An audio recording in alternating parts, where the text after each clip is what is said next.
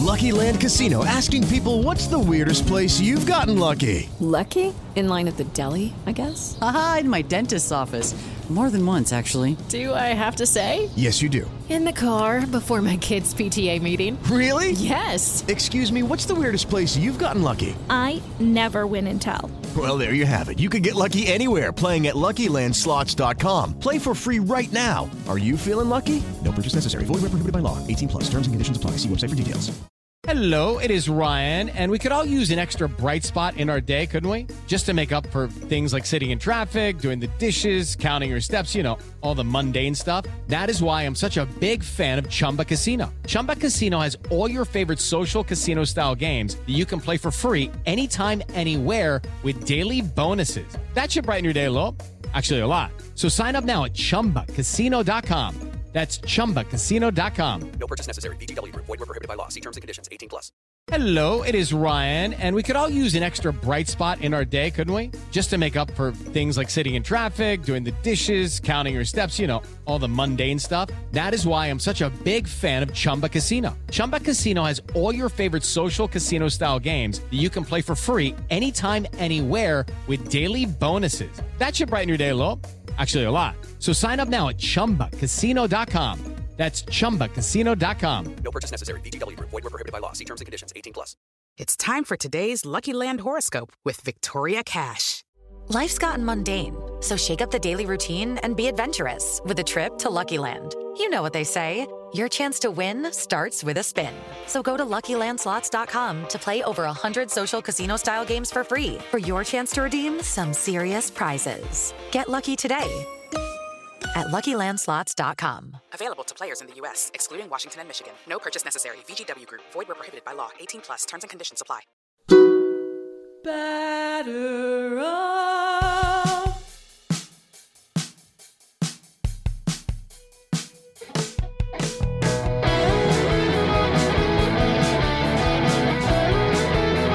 Hello, everyone. Welcome back to A Pot of Their Own.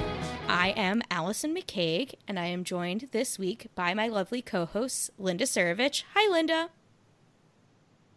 Hey, Allison. And Maggie Wiggin. Hi, Maggie. Hi, Allison. This is episode 37 of A Pot of Their Own. Um, and we had, which we're never allowed to do again, as Linda and I were just discussing pre show. We are never allowed to say that it's going to be a quiet podcast or a quiet off season or anything like No, that. no, no. no. Nope. Because we were saying, you That's know, off the table. there's not much going on. We're just going to have a short pod this week. It'll be chill. You know, the day that we're recording, the bomb drops um, that in that billionaire Steve Cohen, who had been in negotiations with the Wilpons to purchase the Mets, um, is no longer going to do so. It seems um, it's not like officially officially dead um, because the parties themselves have not said it because they had just issued a statement basically saying like we have a non-disclosure agreement, so we're not allowed to say anything about this. But But. Steve Cohen canceled his opening day party. I think that's all we need to know. Yeah, Steve uh-uh. Cohen canceled. his opening day gala. Yeah, and sources familiar with the talks uh, on both sides say, you know, this is pretty much dead in the water, and Cohen is walking away. And of course, the reason why Cohen is walking away is because, and I'm quoting from the New York Post article here, the the story broke. Um, the Wilpons pushed late to maintain some control of the franchise beyond the five year window. Oh, jeez. Like, how? Like, I don't understand. This is what drives me crazy. All their dirty laundry has been aired. Like, there was no holds barred when they sold. Like, all the articles started coming out. What leg do they have to stand on to do this? We know you're broke. We know everybody hates Jeff Wilpon, and you just screwed up a two point six billion dollar deal. And they're like, eh, we just want him to stay after five years, but oh well. Like, Well, how, and how how is in- this okay? How entitled do you have to be too to be like, okay, I'm selling you this thing, but I still want it. Like, okay, I'm selling you my house. You're gonna live here now, but They're squatters. um, it only works if I can come visit like pretty regularly for a long, long time. Like, who does that? Who thinks that that's a thing? It doesn't. The, The ego Wilpons do. on I mean, they're ones. Yeah. No, I mean it's. There's no I I also- here. None.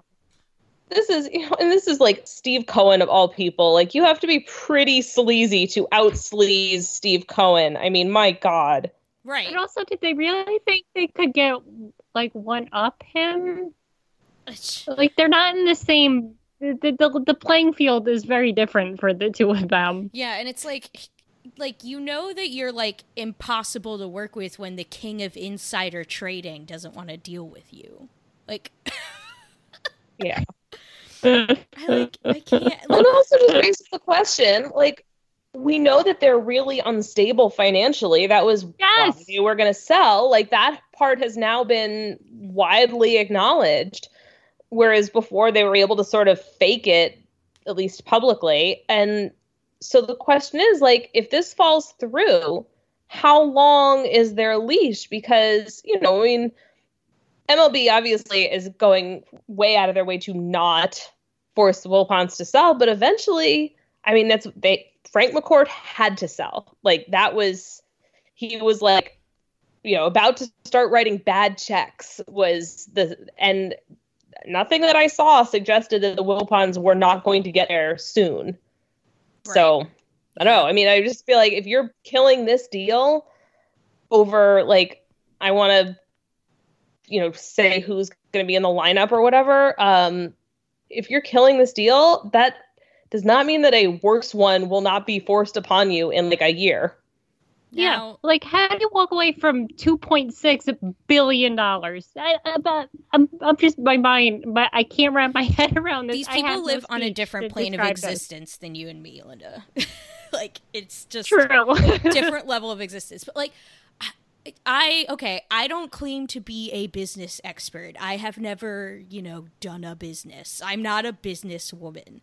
But my basic understanding of how business works is that you don't get to ask for more stuff when you're not the one with the leverage. Like No. And especially, they had to have seen all the bad press that came out about them. We know you're broke. There's no hiding it anymore. So, what, what do they think is going to happen?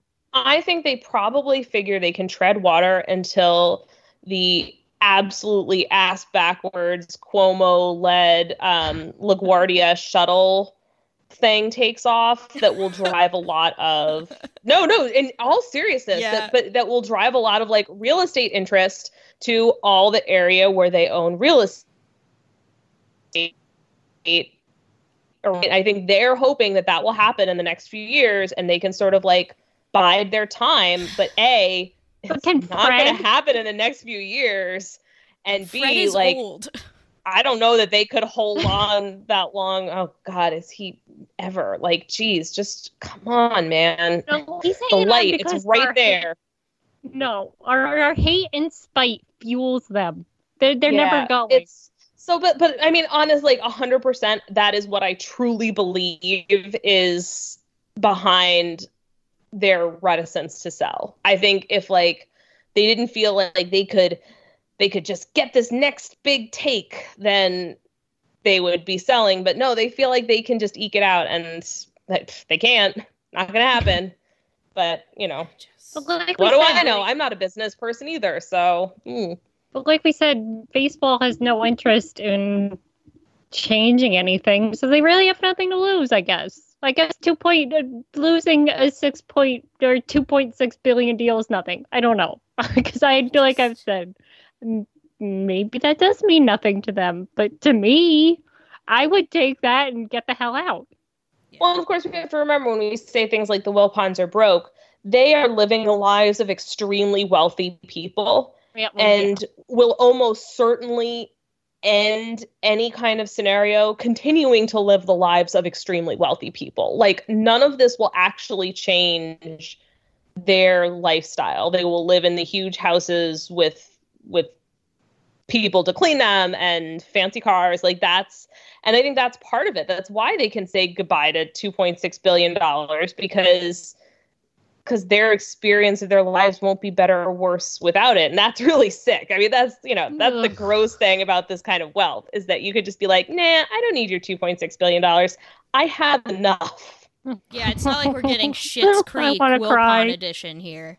Like that's not what's gonna go down. Like I just I don't know. I just like I this is I tweeted about this and basically what I said was and I mean we talked extensively on this show about Steve Cohen and everybody who listens to this show knows that we weren't necessarily thrilled about the ethics of him being the owner of our baseball team, but and so like am I heartbroken yeah, also this- definitely evil. yeah. Am I heartbroken that this ghoulish ultra billionaire is gonna not no longer own my baseball team? No, not really. But I just I'm just so like tired of the Mets being a laughing stock all the time. It like I Yeah. we should be used to it by now as Mets fans, but like between like the Carlos Beltran thing and this like in a single off season, it just like it's reached it's reached peak capacity Mets and I'm kind of overwhelmed now.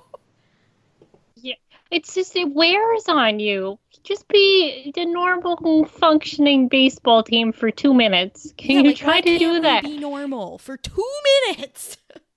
We, we couldn't even go a whole off season without being an epic disaster.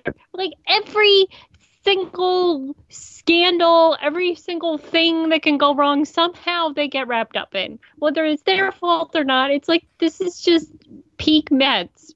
Like we're at crisis level Mets here. Crisis level Mets. And it's not even baseball. It's just boring, stupid money stuff. Like, yeah. why do I have to be mad about that? It doesn't hit dingers. Yeah. I want to get mad about the stuff where there's baseball. Like, yeah. And I think that's also this, and this is, I feel like, because the Mets are incapable of going very long without Metsing, every offseason, there's always this point where I'm like, if they don't start throwing a damn ball, I'm gonna lose my freaking mind, and I'm definitely right there. I'm Yeah, there now. like I just, I, you know, I need like, I need like my hourly influx of of Jacob Degrom's hair in the the Florida sunlight. Like that's, I desperately, desperately need like some suns out, guns out shot from Pete Alonso just to remind me that like there's good stuff in baseball because this is the part where we haven't had the good stuff in a while. Like No. we are very far removed from actual baseball being played and I, I'm desperate for it because it's the only thing that keeps us in this stupid game. We're not in it, you know, for Yeah, we're not For the- cheering the- for the owners here. yeah, we're you know, we're not looking to,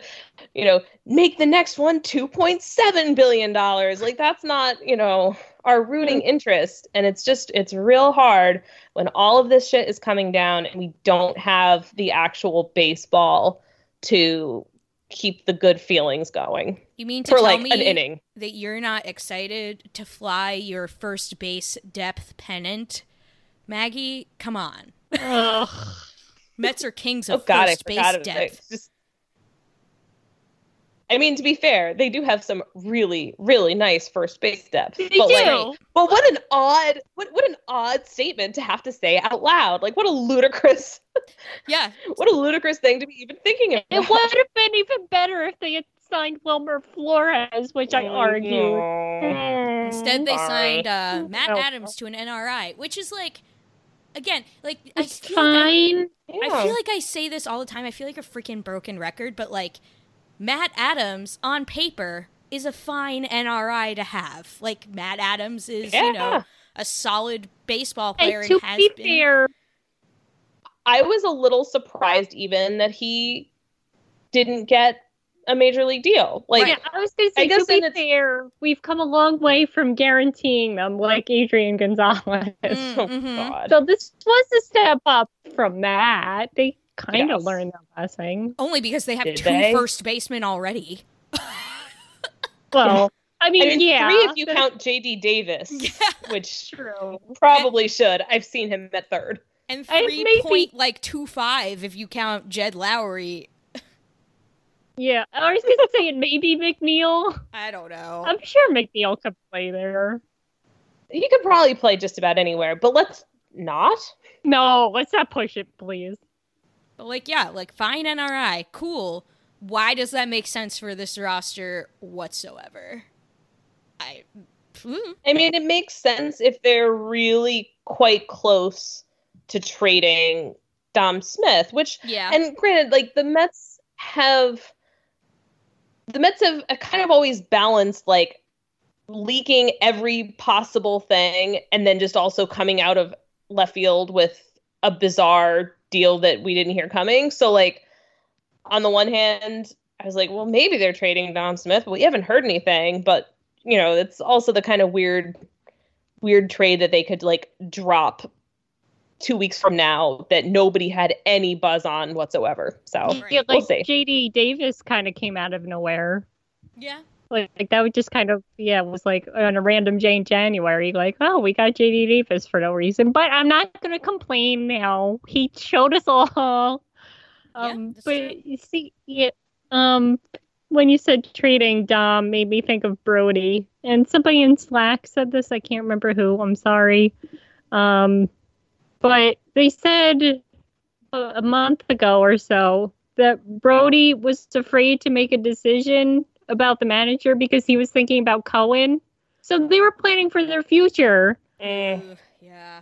with Oh, Cohen in mess. mind. So where does this leave us?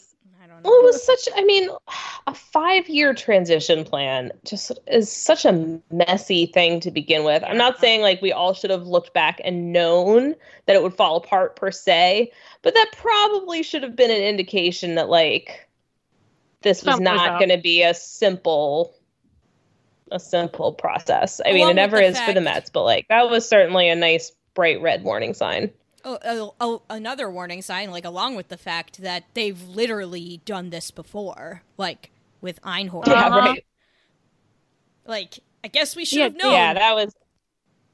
Yeah. And that was certainly like that was a time when, especially in retrospect, like they were really on life support financially. Mhm. So like, But baseball also bailed them out at that point too.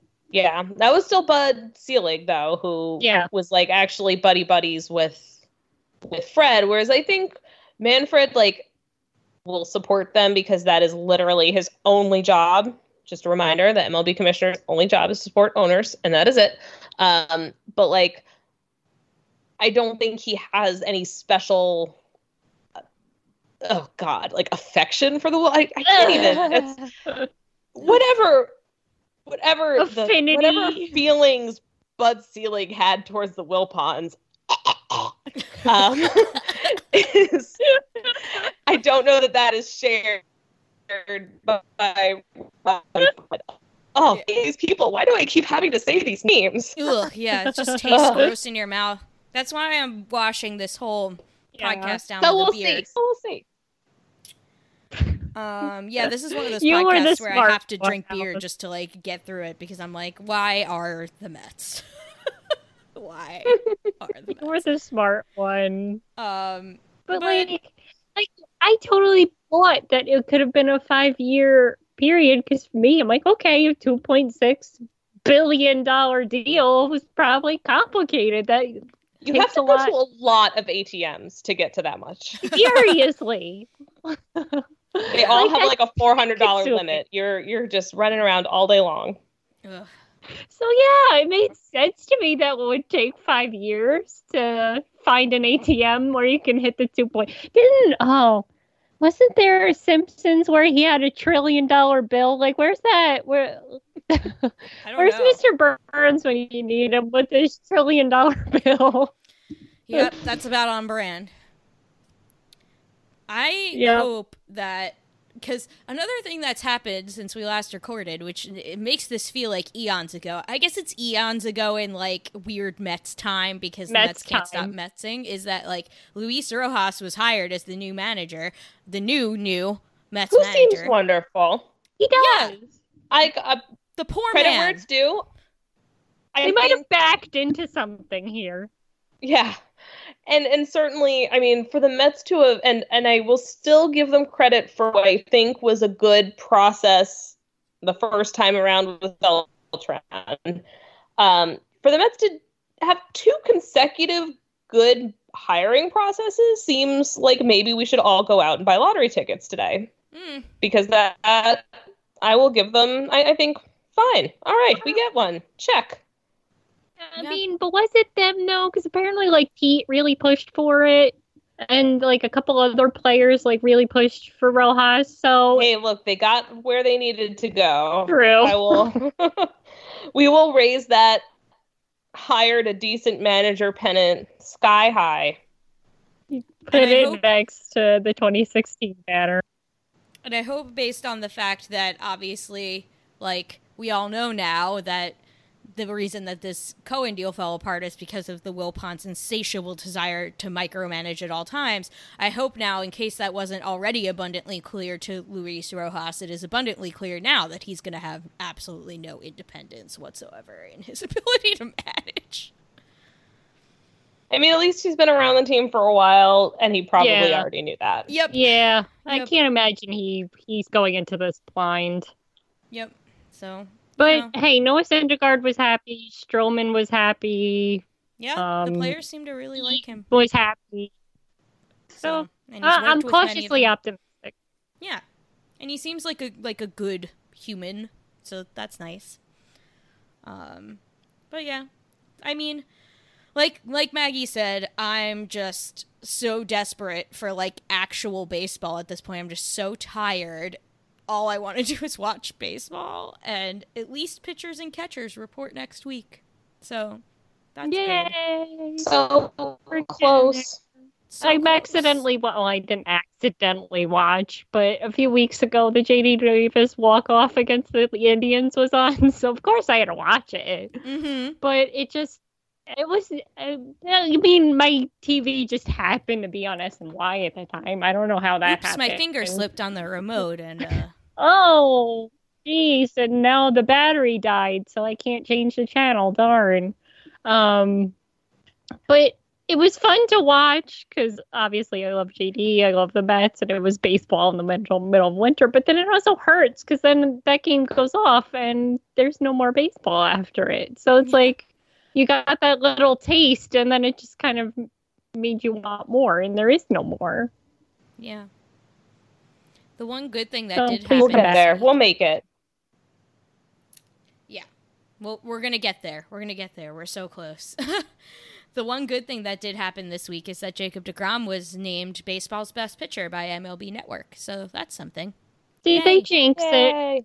I hope not. That's where my mind goes. Like that's a jinx. Yeah. I 'Cause it's mean, Mads. We've been permanent. But I believe in Jake. I believe in you. I think Jake's like Mets immune, kind of. Uh oh, I better. I just knocked on wood. You just said that out loud into the world. I did. I'm knocking on wood again. I'm sorry, Jake. It's all my fault if anything happens. I mean, you are kind of right though, because even the one time we thought like everything was over because we thought he was hurt, it wasn't actually that bad. Yes. Around Easter, I remember like being like, just cancel Easter. This is awful. Yeah, but then he rose again. He did. It's an Our- Easter miracle. Our savior, our Mets savior, rose again. He is risen. By he, I mean Jacob DeGrom. Well, did you see? Oh, I forget who it was. I want to say maybe it was Mets booth on Christmas. They they tweeted a picture of their of their nativity scene, and they in front in place of one of the three wise men. It was the Jacob Degrom Cy Young bobblehead. That's That's amazing. pretty, pretty amazing. so you know, I thought it looked pretty good. But that you just makes know. me think about the the the Cy Young hat that's now going around. Have you guys seen that? What's a young hat? The- no. Oh wait, no, the the ugly hat, the Macy's hat. Yeah, the really bad like image of Jacob Oh DeGrom. yes, the like cursed cartoon image. Yeah, it's like the worst thing I've ever seen in my life. Oh, okay, that's nightmare inducing. yeah, and all of them were. It wasn't just his, although his was like Oh. kind of particularly bad. Yeah, there. I think there was Trout, Granky, Judge. I mean, they all looked like monsters under your bed, like absolute like creatures from the Black Lagoon. but I feel like the gap between the between Degrom's actual appearance and his hat Oh. appearance was exceptionally wide. Yes. Yeah, how can you make somebody so handsome and make him look like that? Everyone kept making Jerry Seinfeld jokes because they Yeah. thought he looked like Seinfeld, which kind of did look like Seinfeld. yeah, either Jerry Seinfeld or Jason Vargas. It looked like somebody combined the two of them and then squished the face in. Yeah, and then that's little what they got. And then plus he had like lizard eyes. Yeah, it was creepy as hell. It was. It made no sense. Like, It did they even looked have a like- picture of Jacob DeGrom when they made that? I don't know. It just seemed like ill-conceived from the get-go. Yeah. Like, were people really clamoring for hats with embroidered images of preferred players? Was that Was like, that really? Did that come up in the focus group? I Yeah, it just doesn't one. seem necessary. Yeah, like I was like looking in to see what hats they had because I wanted to see if they had a new floral hat. But there was like a five hundred dollar Noah Syndergaard hat, like made out of a jersey. It's like who would buy What? this? Yeah. Steve Cohen has some money to burn, I hear. Yeah, right. But- That's true. So he could buy like a jersey Noah Syndergaard hat, but nobody else is buying that. Ill-conceived hats seem to be a theme of the day. Have you guys seen the new spring training hats? They're dreadful. Where they like merge the two different logos for each team. Oh, it's so bad. It only Well, works for what's like the two pizza of them. one? What was the one that had like pizzas and like cheesesteaks on them too? Oh, there were also Oh, those. yeah. Those were like the um. Oh, they they had like a really funny name too for the hats. It was Yeah. like team design hats or like team concept hats, and I was like, what the hell is happening? And it wasn't even like like the Mets and Yankees and Knicks all had the same hat. And it was like, but why? Oh, it's Like, team have- describe. New era know. team describe hats. like what Yeah, the but- yeah, they wanted food on them, but then we got an apple. Like, shouldn't have been a bagel or like I don't and know the Mets and Yankees were something the same. Pizza. No, I think Chicago got pizza. What? Dumb. yeah. Mm-hmm. Y'all, At this is just more than I have to spend right now. At is dawn we the riot. anger in my heart about this one. at dawn we Oh, riot. I can't. Oh wait, I found the Noah Syndergaard hat, four hundred ninety nine ninety nine. Noah Cool. Syndergaard, New York Mets, new era player, authentic jersey, snapback, adjustable cap. There are just so many words there, and I can't possibly keep track of them all. It's like, oh, well, you get like free midnight. shipping. I'm dying here. Future dollars for dingers uh raffle item. oh, Yo, I will raffle off left. anything anybody gives us. I am I am not above any kind of hideous piece of garbage hat for our We will raffle off garbage. This is garbage that I once dropped in the same building as Jacob DeGrom. Excellent. That's a hot dog wrapper. Yes, it is. Yes, it is. Sure is. Please give me money. it's going to a good cause, we swear. yep. Yep. Um, yeah, I think that about does it for for Mets related stuff. Uh, wah, wah, wah. Um, but before is we move on to um, general baseball segment, um, I just wanted to remind folks that in a few weeks, um, on February 24th, 25th, which day is the Tuesday? that 25th. 25th. That's. February 25th, we are doing a book podcast and we are doing Baseball Maverick. So get reading. Um, and we will be discussing Baseball Maverick on the podcast. Get excited. Um, so that's coming up for you soon. Um, but in the meantime, we are going to take a break. And when we get back, we're going to do sort of a hodgepodge baseball segment with various issues to cover. So stay tuned. Hey guys, it is Ryan. I'm not sure if you know this about me, but I'm a bit of a fun fanatic when I can. I like to work, but I like fun too. It's a thing. And now the truth is out there. I can tell you about my favorite place to have fun Chumba Casino. They have hundreds of social casino style games to choose from, with new games released each week. You can play for free anytime, anywhere. And each day brings a new chance to collect daily bonuses. So join me in the fun. Sign up now at chumbacasino.com. No purchase necessary. VGW Group. Void were prohibited by law. See terms and conditions. 18 plus. And we are back. Um, so usually for these second half segments, we have like generalized themes uh, for social justice issues in baseball or like something big has happened that we need to talk about because it falls within the purview of this podcast.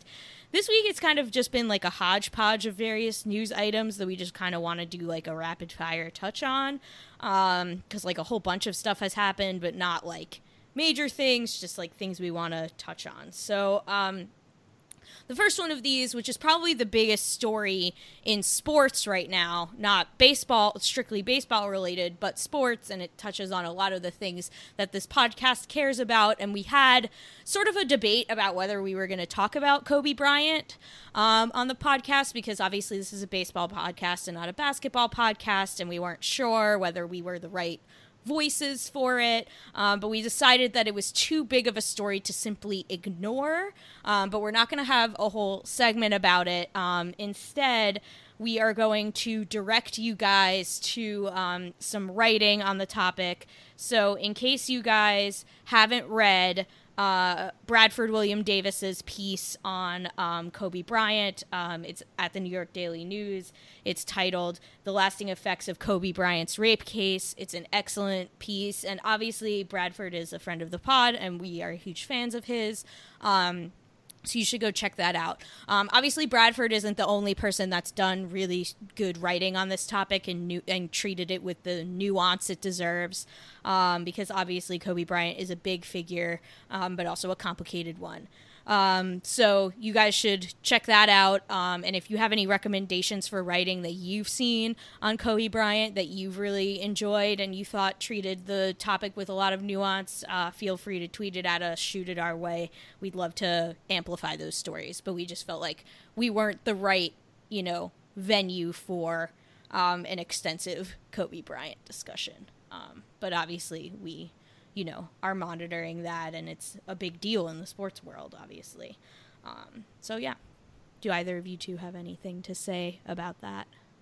I guess I, mean, I would just add that, like, I mean, this was an enormous loss in so many ways, um, and I, you know, you always look for, you know, not like not like bright sides because that's just like ghoulish and weird, but like something something to come out of this. And I've just been blown away by the quality of the writing and the thoughtfulness and the nuance that so many people like Bradford obviously but but many many others have have brought to this and writing about about Kobe from a really complicated perspective and a really like balanced perspective. And you know the the writing about about his daughter it's just it's a time that makes me really proud to be sort of a tangential part of the sports writing world because I think just the the amazing talent that has come out of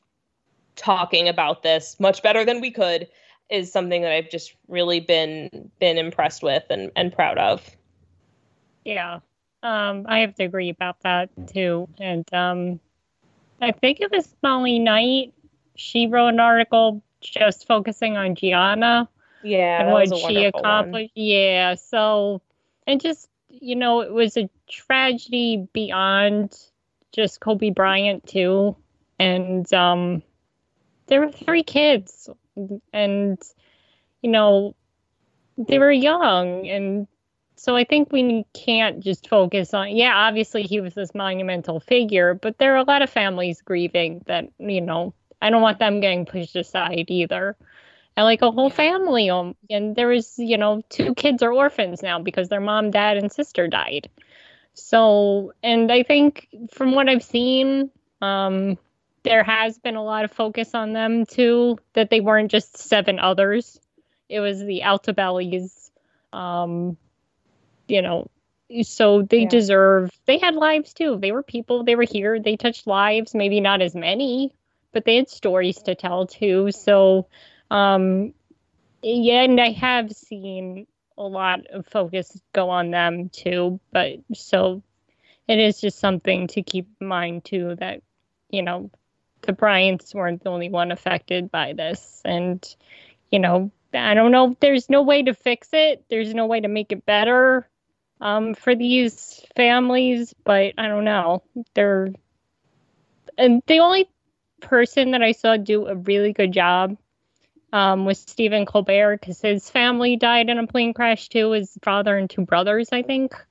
Um, and he said something needs to change, like a black box needs to be put on these things, like more safety because the the safety for helicopters is different. Like they're not as required. They don't have certain requirements that like planes do, like the black boxes and things like that. So maybe this will start a conversation about you know safety in helicopters. So maybe this won't happen again. Um, so that's the only other thing I can really think of is, you know, maybe it'll be a wake up call so this doesn't happen to to other families. Yeah. Yeah. And I also hope that this, you know, starts a conversation about and I mean this isn't the first time that this has come up, but it's a prominent one.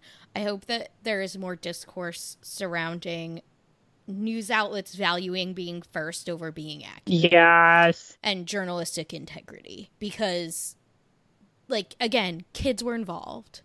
These were children and were tweeting out these things before we even know what happened.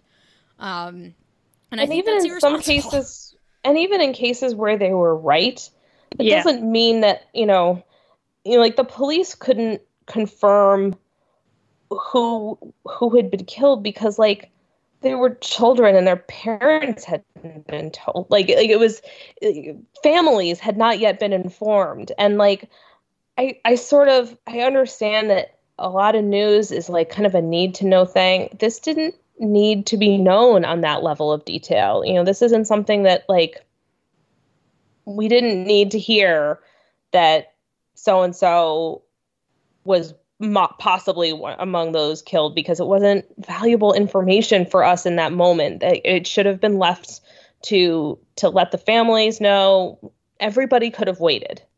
Yep. Yeah. And like if you knew that was Kobe's helicopter that went down, okay. Like I'm sure Vanessa knew. But if you're one of the family members that had like you know your family is on a pl- helicopter with Kobe Bryant, like that's not something that escapes your attention. So even if the police were able to notify the Bryants and then that got out, you're still gonna know before the police tell you because you're gonna know your family is with Kobe. Yeah. So that's how you find out is like through a tweet or through breaking news on the television. So it's not just a, like I said, it's just not about the Bryants. Like even if they knew, I don't think all the other families did at that point. Right. Yeah. And also they re- they reported that Rick Fox was on the helicopter too, and he had to start telling people I'm alive, like because he, was already grieving because he found out his friend died. But then he said like this just compounded it. That you know people would burst into tears when he texted them back or like called them saying, "Oh my God, you're actually alive." So he will like he had to like calm down his friends while he was trying to process his friend dying at the same time. So like what what what's the point of being first? Is it clout? Like does it get you more money? Was but is that important at this time? Like I don't get what the point of being first is. Yeah.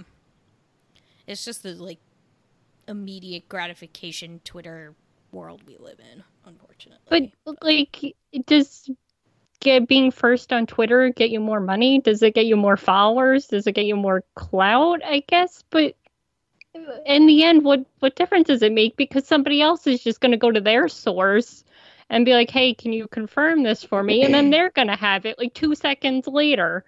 So.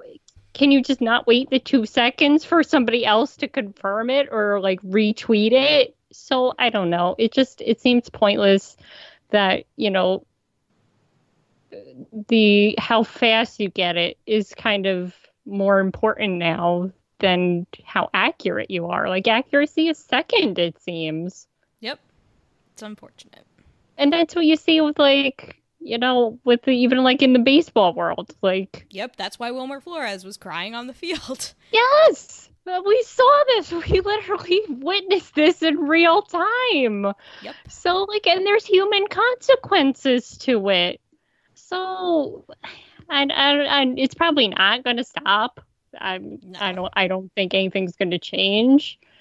But you know, can you think twice before you send the tweet saying, "Hey, maybe a grieving family is going to see this"? But I don't, I don't know if anybody cares. Yeah. I don't know.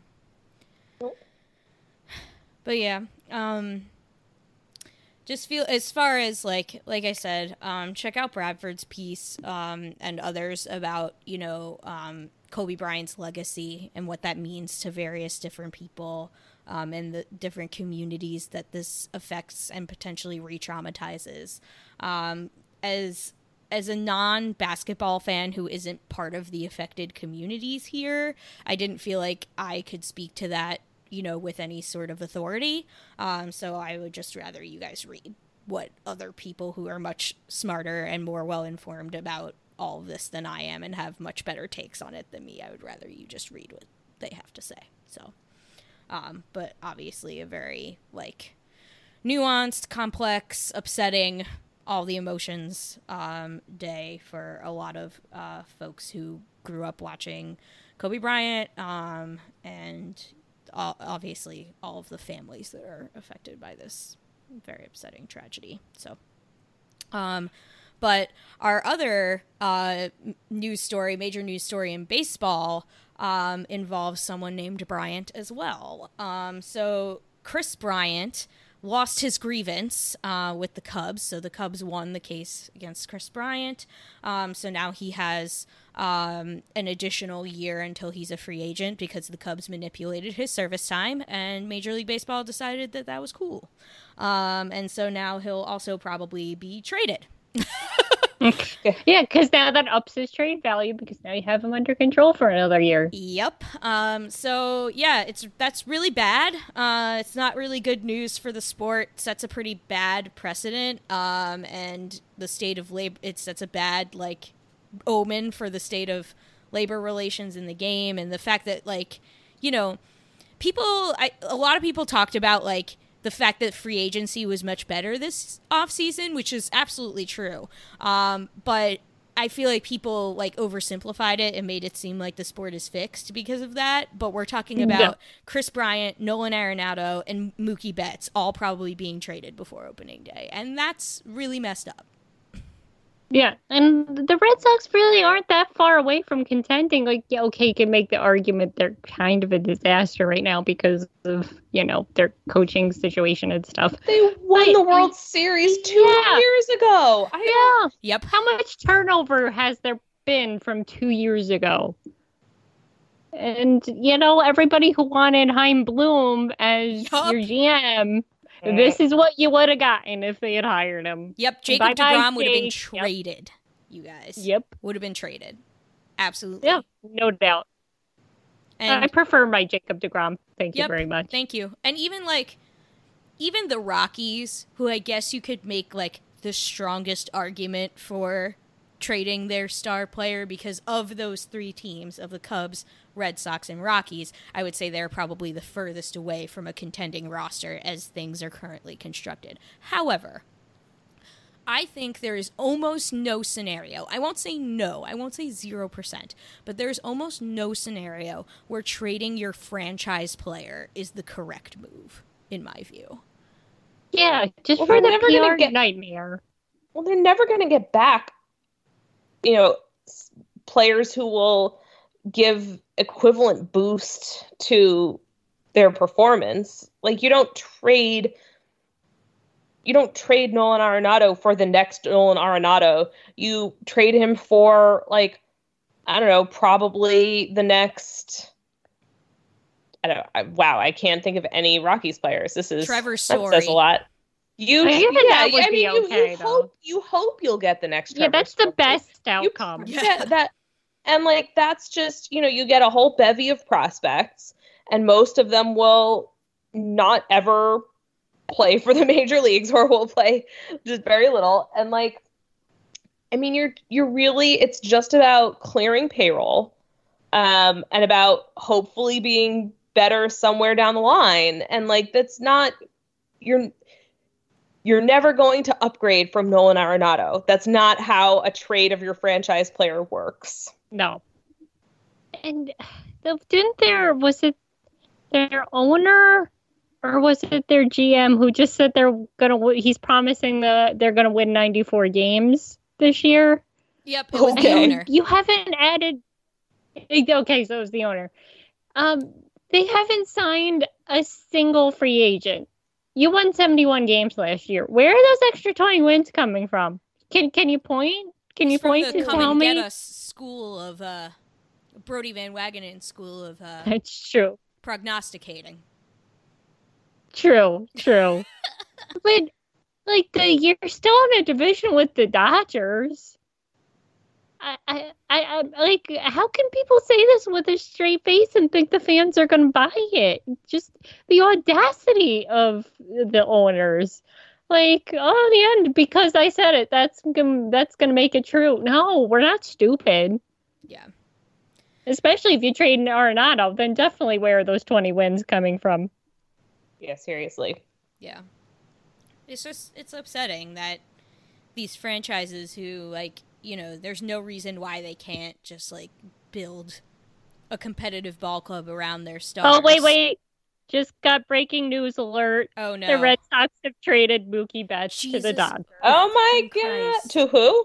The Dodgers. Uh Yeah, that was the team Well- that they thought was going to get Mookie Betts, yeah. All right. Yeah, because the Dodgers are the only team in MLB Oh. actually trying to win. Is it the Yeah. Verdugo like package? What's the do Um, we know? it's Mookie Betts and David Price. And um, David pending- Price? Yeah. Well, that I mean, yeah, because because they don't want to pay him. No, yeah, it's about shut, shutting payroll. Um, it doesn't say who's going the other way. It just says Red Sox trading Mookie Betts and David Price, Oh, pending this- medical reviews. This sucks. So, yep, there's Chaim Bloom right. working his uh his cutting payroll magic. I think it just makes it harder to build to build fandoms when Yeah, you know, and I know everybody's like every you know, and yes, you you vote for the name in the front of the jersey, not or not vote, but ugh. um, root for the name on the front of the jersey, not the name on the back. Um, but like, but also, it's good to care about people. It's fun to care about people. Like it's, Said we're I don't know. for the Wilpons. Like Yeah. I like I'm cheering for Pete Alonso, and my loyalty is going to be to Pete Alonso and Jacob Degrom because I hate you, the Wilpons, Ken and you're ruining. Rosenthal, Yeah. third unidentified team, is indeed part of Red Sox Dodgers blockbuster, sources tell me. That Three team trade spicy. There haven't been a lot of threesomes in MLB trades in a while, it feels like. Yeah, I heard it. I know what I said.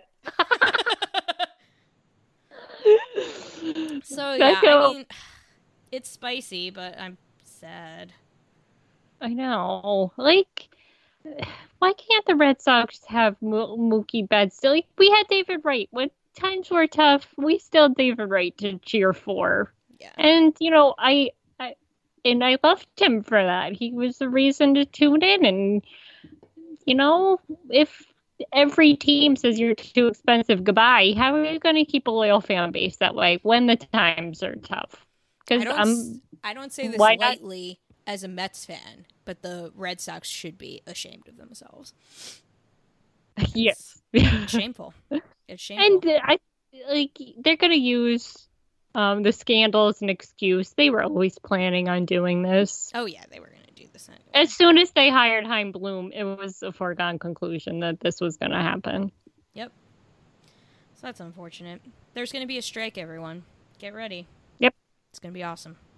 Um, but that said, speaking of things being shameful, even though the Mets are usually shameful, um, I feel like a, a thing on this podcast that is important to do is to point out the times when the Mets are not shameful and give credit where credit is due when the Mets do deserve credit. Um, so we wanted to give a quick shout out um, to you know to Robinson Cano and Amed Rosario and Luis Rojas and all of the other folks from across the league. It wasn't just it wasn't just those people, but those are the Mets adjacent people involved. Um, Juan Soto was involved, Jean Segura, Marcell Ozuna, and others. Um, but there was a march in the Dominican Republic um, for uh, activists uh, in order to end violence against women. Um, and obviously, that is an issue that is near and dear to the heart of this podcast. So we just wanted to shout um, Cano and Rosario and Rojas and the other um, players and managers from around the league um, that were involved in that effort. So, yeah, good on them. That's good. Yeah. And like we said, like, yeah, like we said, it has to come from their peers you know, yeah. being suspended and then getting traded to a team where you can win a World Series is not exactly a punishment. But if your um, but if your peers speak out and shame you, you know that carries a lot of weight. So you know, I was very impressed that they did this, and you know what, good for them. And I hope it's something that continues. Yeah, a plus. Thank you. Thank you, Mets. Um, so again, with our round robin theme for the week, we have kind of one last point. Um, we're a multi sport podcast this week. So we've covered basketball a little bit, a lot of baseball stuff, but we're going to touch on um, football as well. So um, I don't, I, I am an ill-informed. I do not know anything about football. Like I know that the Super Bowl happened. I know what two teams were in it. I know which team won. That's all I know. I didn't watch anything. that said, um, I thought it was important to mention the Super Bowl because um, there were I saw a lot of parallels between the discourse that went on surrounding because obviously one of the two teams involved in the Super Bowl was the Kansas City Chiefs, um, and they do the tomahawk chop just like the um, Atlanta baseball team does. And so um, there was a discourse very similar to when Atlanta was in the playoffs um, about using the tomahawk chop and other Native American imagery, um, you know, for sports. Um, which I thought the discourse was generally like it's good that it's coming to light, but you know, unlike at least in the baseball context, like a player spoke up and said something and like something nominally was done. Doesn't seem like anything you know, got no. done in the football arena there. No, football culture is beyond toxic. Yeah. I don't think yeah. anything will ever change. I'm in... not crossing my fingers. Yeah, like... but like we said, it, the the tomahawk chop isn't unique. It, like other team, obviously another team does it, so it's not your thing. So why right. can't you change it and make it something that's not offensive and make it something that's yours? Right. Because they don't care. Yeah, true. And but I, also, I, I, saw a lot of uh, I saw I obviously saw a lot of tweets about the Kansas City Chiefs being, you know, the name and the tomahawk chop being bad, which is all true and important. But I think it's worth noting that like the other team that was in the Super Bowl was the 49ers, and the 49ers are named after like gold prospectors. Um, yes. And that entire like culture is based on like manifest destiny. So that's like also not great, just so everyone knows. like, probably the lesser of the two evils, but like not by a lot.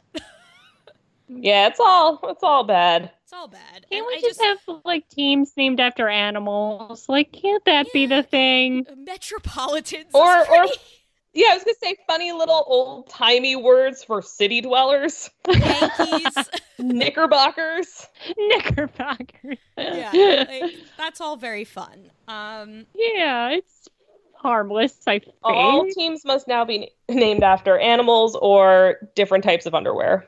I don't make yes. the rules. The yeah. briefs.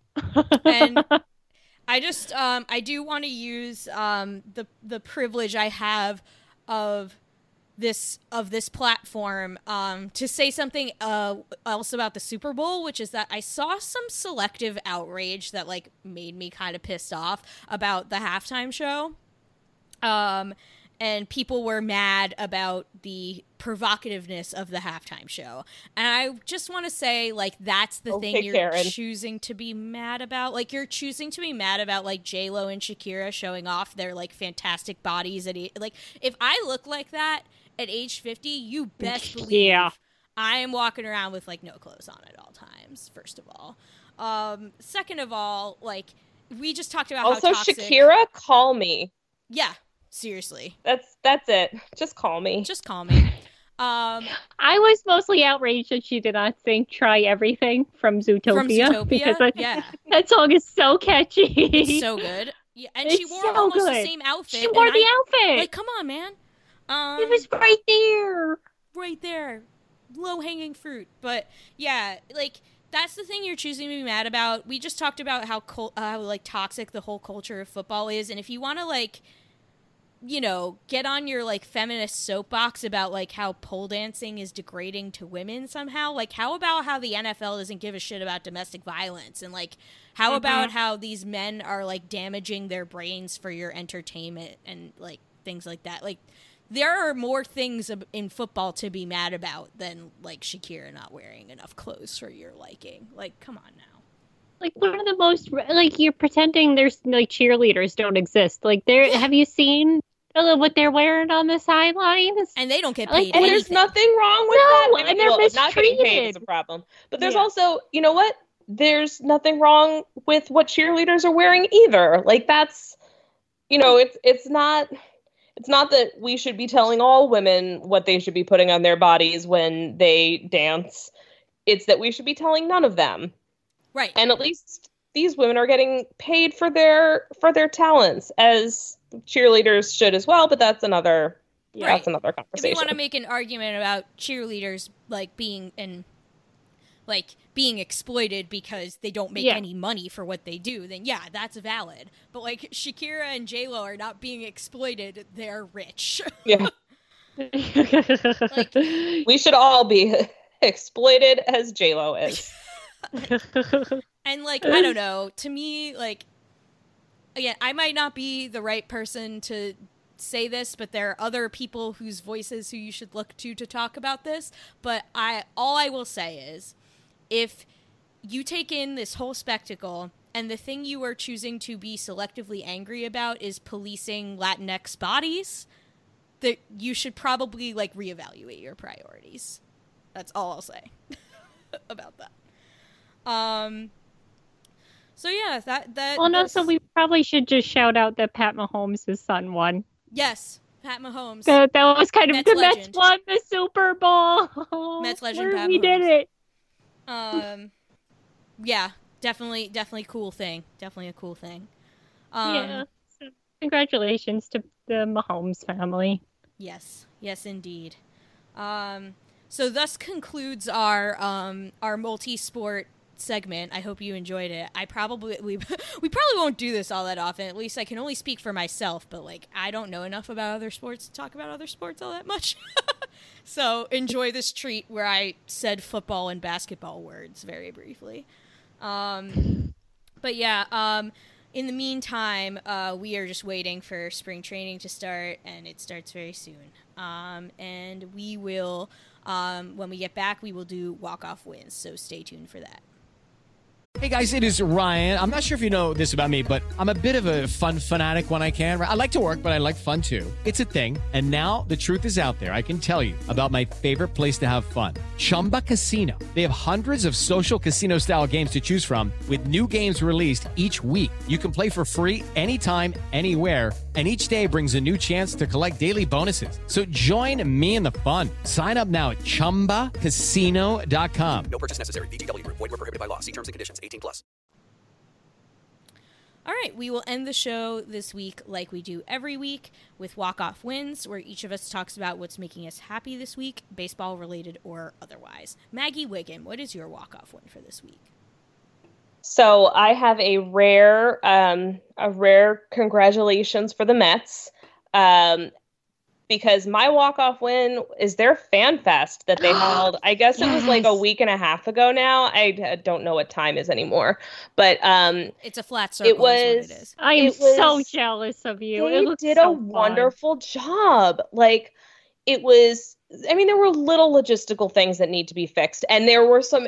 They will say there were definitely some issues with accessibility that um, there's just no excuse for. But you know, that's an easy fix. Throw up some maps around so that you can figure out where you're going. But like They really decked out the joint. You had a chance to explore the stadium in a really new way. And there were just players everywhere, like big players, important players that were just just hanging around, just like ready to shake hands and take pictures. Like we we ran into and this was the best part. We ran into into Robinson Cano just waiting for an elevator. Oh. And he took a and he took a picture with with my son who adores Robinson Cano because he saw his picture on a train. So to him, like Oh yeah, um, anything connected that to the is- train. I mean, someday he will ask me, Mommy, why did I decide Robinson Cano was my favorite player? And I will have to tell him. But then that's also, you know, the reason that Darryl Strawberry was my favorite player when I was growing up is because his name was a food. So, yes, like, that was the reason why he was my favorite It's too. the right reason. it is. but but it was just it was an awesome afternoon and like i i am so excited to do it again um it really amped us all up for the season and it's the kind of thing that like like tommy will never forget meeting robinson cano that is a he is a fan for life um and i i just i want to applaud the mets the whole the whole team that planned that out that made it happen they really for once didn't half-ass something and it paid off big time and we had a we just had an awesome time so yay mets fan fest Yeah. From everything that I've heard, like all the players were really nice and friendly, Yeah. and it's like, Oh, so I'm I'm happy that to hear that too because they all seem like really good dudes that are easy to root for.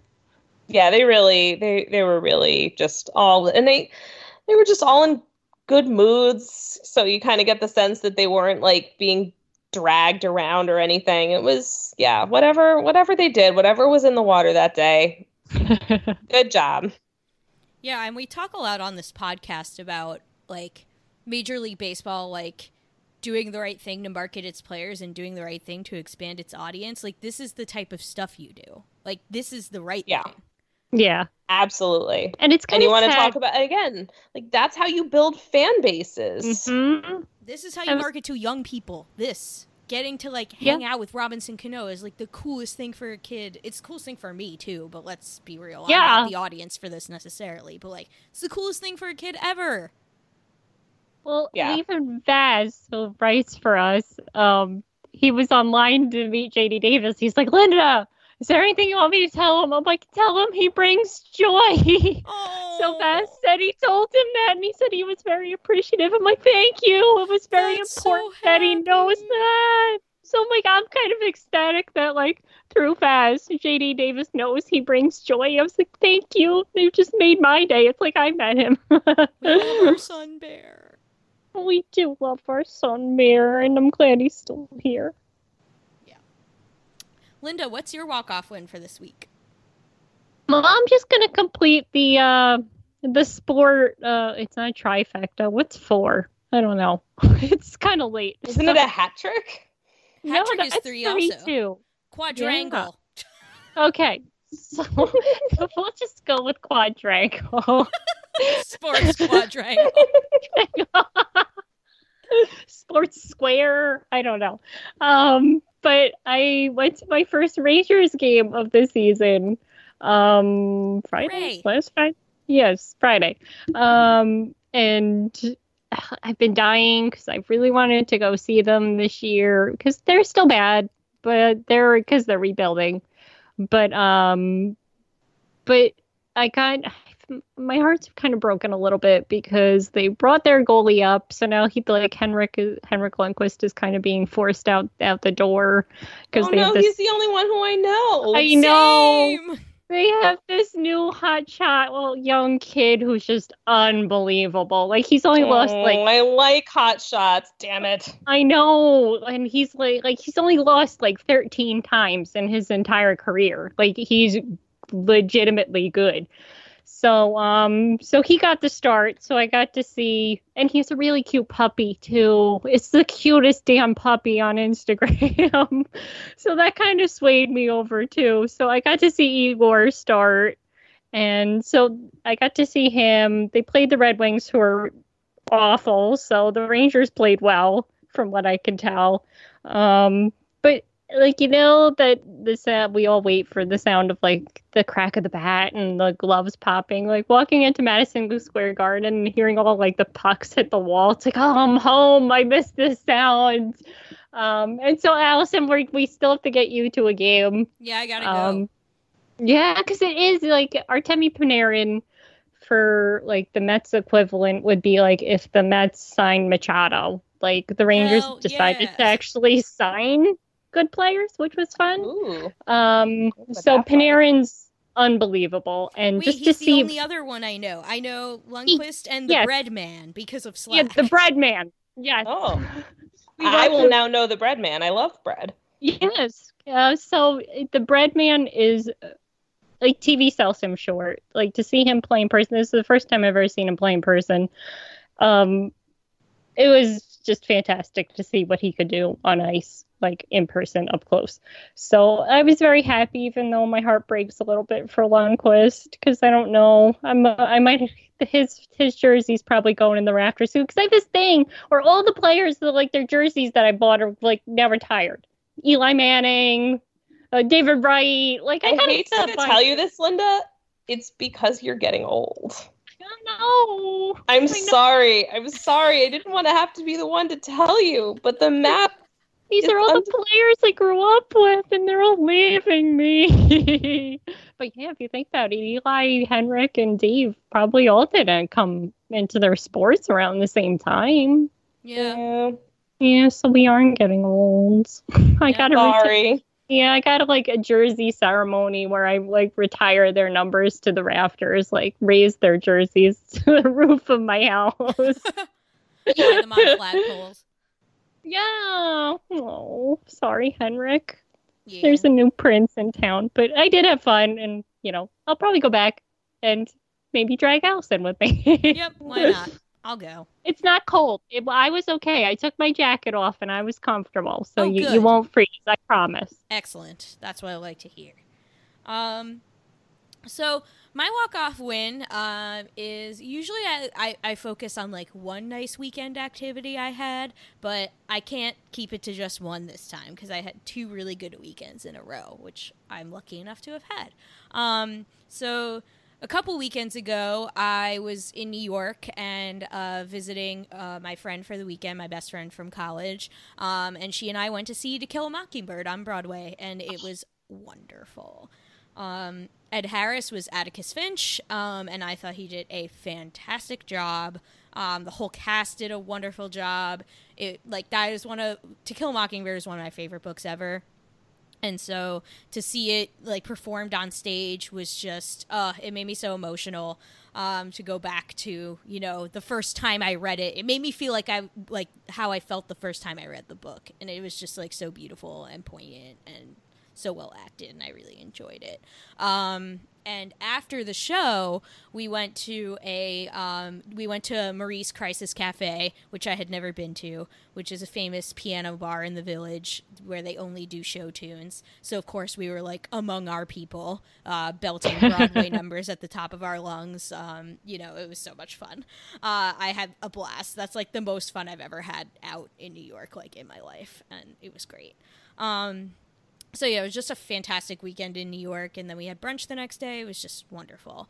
Um, and then this past weekend, um, I went down to Baltimore. Um, so on Thursday and Friday of last week, I had a two-day meeting in Maryland uh, for work. So it was convenient for me to just pop on over to Baltimore after my meeting got out on Friday, um, and I got to see all my uh, friends from my lab at Hopkins and my uh, my old boss from Hopkins, and got to see all my like Hopkins friends, which was really nice because I haven't seen them since I moved away. Um, and then I got to hang out with my dog, of course, all weekend. Cricket. Cricket. We cuddled all weekend. She slept with me on the couch, and it was the best. Um, I miss my dog so much, but it was nice to get a full weekend of her going on lots of long walks and lots of pets and cuddles. Uh, so that was wonderful. And um, we got to go to a grand opening of a new brewery in the city, um, literally a block from where I used to live. And I was like, come on. like, really? You're, you're waiting till now to open this brewery till after I move? Like, I could have kept this place afloat by myself. Um, but I'm still really happy that it opened. It's taken a really long time for this particular brewery to open. Like I knew about it before I moved from Baltimore, and I moved like ugh, eight months ago. Um, so I knew this brewery was like in the works. They um they restored an old church um and made it into a brewery and like all the church stuff is like still intact. Like all the like statues and like paintings on the walls and everything. Um all the stained glass. It's like absolutely gorgeous inside. Um and so yeah, and it was totally packed um for their opening weekend. Um call, it's called Ministry of Brewing. Um very fitting name um, for the venue. Um, and so, yeah, it was just fantastic. Um, got to try a new brewery uh, right in the neighborhood where I used to live. So it was just really cool. Got to reunite with some old friends, including the roommate I lived with in grad school um, and a couple of other really close friends of mine um, that live in Baltimore and the surrounding area. So that was just really, really nice weekend back in Baltimore. Made me happy. So that's my walk off win. Um, so yeah, while you're waiting for spring training games to finally start, um, while you're waiting for those sweet, uh, sweet suns out, guns out pictures of pitchers and catchers reporting, um, you can go to amazinavenue.com, check out all of our fantastic content. Right now, we're doing our one last move series, um, where a bunch of us writers each write about one last player that the Mets should sign um, to round out their roster. Maggie unfortunately got cabbaged. Uh, Oh, sorry, that's Maggie. fine. Yep. I got cabbage two days I mean, it was it was like literally like I hit the submit button, and I think this came down an hour. It might have been an hour and a half. It was not more than two hours. Um, that the player that I had uh, written about was signed. So that's fine. I it's it's fine. Yep. It's fine. So you It's won fine. the first cabbage of 2020. it's true. Yay! I I don't know. I don't know. I don't, I don't know how I feel about that. That's not That better. happen to someone, I guess. Yeah, yeah. I was gonna say the cabbage comes for us all. It does. Eh. Um, so Linda kind of got like belatedly cabbage. Like her piece made it out, but then Wilmer Flores just got signed today, Yeah. so that that was her player. Um, I did not get cabbaged yet. My player was Russell Martin because the Mets should probably sign a backup catcher. Um, but yeah, anyway, we a bunch of us writers have each written about one player, kind of a low key move that the Mets could do to improve their roster. Um, so check that out. Um, our prospect lists are all out, so you can check that out from our fantastic prospect team. All sorts of uh, spring training related content. Um, you can follow Amazin' Avenue on Twitter, Instagram, and Facebook at Amazin' Avenue. You can follow the show on Twitter at A Pod of Their Own. You can follow each of us on Twitter. I am at Petite PhD. Where are you, Linda? At Linda Servich. And you, Maggie? At Maggie one six two. You can also please subscribe to the podcast on uh, Apple Podcasts, Stitcher, Spotify, wherever you get your podcasts. Leave us a review. It really helps people find the show. Original music for the intro and the outro to this podcast is by Bunga. Let's go Mets. And don't forget, there is no crying in podcast.